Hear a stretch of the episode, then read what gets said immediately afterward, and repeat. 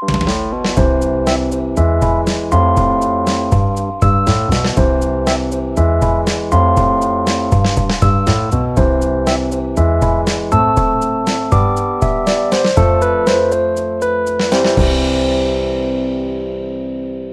Nora hier bei Schweizer Air. Wir melden uns heute wieder mit ein paar Nachrichten der vergangenen Woche. Außerdem mache ich nochmal Werbung für unsere letzte Podcast-Show. Ihr könnt immer noch Einsendungen zur Rätselfrage schicken. Es gibt sogar einen Gewinn. Einfach anhören und die Frage beantworten und dann an schulradio.asg-er.de schicken. Und jetzt wünsche ich euch viel Spaß beim Zuhören. Heute mit im Studio sind Adrian, Zeynep, Helena, Beate, und Max. Kurioser Positionswechsel in der Premier League. Als der 21-jährige Jungstar Jadon Sancho am Anfang der Saison für 85 Millionen Euro Ablösesumme von Borussia Dortmund zu Manchester United wechselte, erhofften sich die Red Devils neue Kraft für ihr Offensivspiel. Doch jetzt kommt alles anders. Sancho kam unter dem jetzigen Trainer Ole Solskjaer bislang zu wenig Einsatzzeit in der Premier League, weshalb er auch aus der englischen Nationalmannschaft entlassen wurde. Außerdem verlor Manchester United ihre letzten beiden Spiele eindeutig und sind somit nur auf dem sechsten Platz in der Liga. Daher soll Solskjaer nun andere Pläne mit Sancho haben.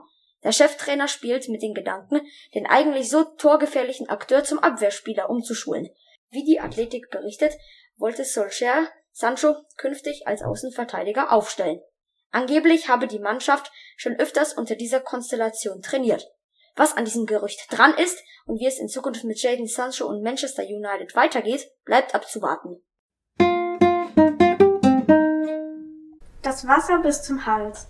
Tuvalu, ein winziger Inselstaat im Pazifik, hat viel mit dem Klima zu kämpfen. Grund dafür ist der steigende Meeresspiegel, der starke Überflutungen erzeugt. Es kommt auch zu starken Stürmen, versalzten Süßwasserquellen und zerstörten Ernten. Wenn es so weitergeht, ist der Inselstaat bald unbewohnbar. Das wissen auch die Bewohner des Inselstaates und versuchen mit vielen Protestaktionen auf sich aufmerksam zu machen. Viele andere Inselstaaten sind ebenfalls davon betroffen. Deshalb hatte die Regierung von Tuvalu eine Idee. Damit hat Tuvalu auf dem Weltklimagipfel in Glasgow eindrucksvoll demonstriert. Der Außenminister Simon Kofe stand am Rednerpult mit Wasser bis über die Knie.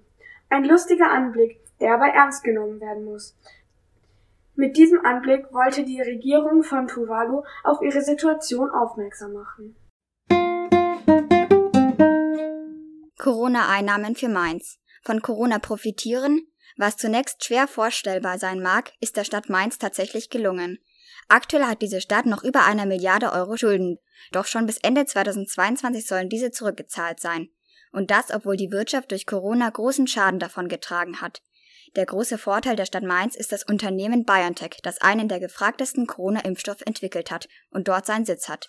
Auf die hohen Einnahmen des Unternehmens durch den Impfstoffverkauf müssen natürlich Steuern gezahlt werden. Durch die hohen Steuereinnahmen von BioNTech erwartet die Stadt Mainz einen Haushaltsüberschuss von über einer Milliarde Euro.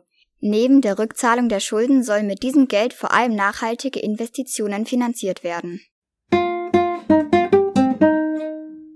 Das Comeback von ABBA. Nach fast 40 Jahren Pause hat die Band ein neues Album veröffentlicht.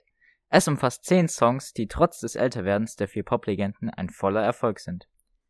Die Fans, die auch älter geworden sind, lieben auch den Titel des Albums. Es geht noch. ABBA kann aber nicht nur Pop, sondern auch PR, also Werbung in eigener Sache. Zuerst gab es Gerüchte über neue Songs und dann die Ankündigung der geplanten Tour. Und auch nicht fehlen dürfen die von Computer geschaffenen Avatare, die so aussehen wie die vor 40 Jahren. Je nach Alter haben die Menschen andere Meinung dazu. Siri27 ist zum Beispiel genervt von dem Aberfieber ihrer Eltern. Duck64 freut sich auf das Comeback, findet aber, dass Aber nie richtig weg war, da ihre Lieder ständig im Radio liefen. Noch ein kleiner Extrafakt zum Schluss. Wir sind jetzt auch auf Apple Podcasts zu hören. Und damit wünsche ich euch ein schönes Wochenende und danke fürs Zuhören. Das war's mit Schweizer on Air.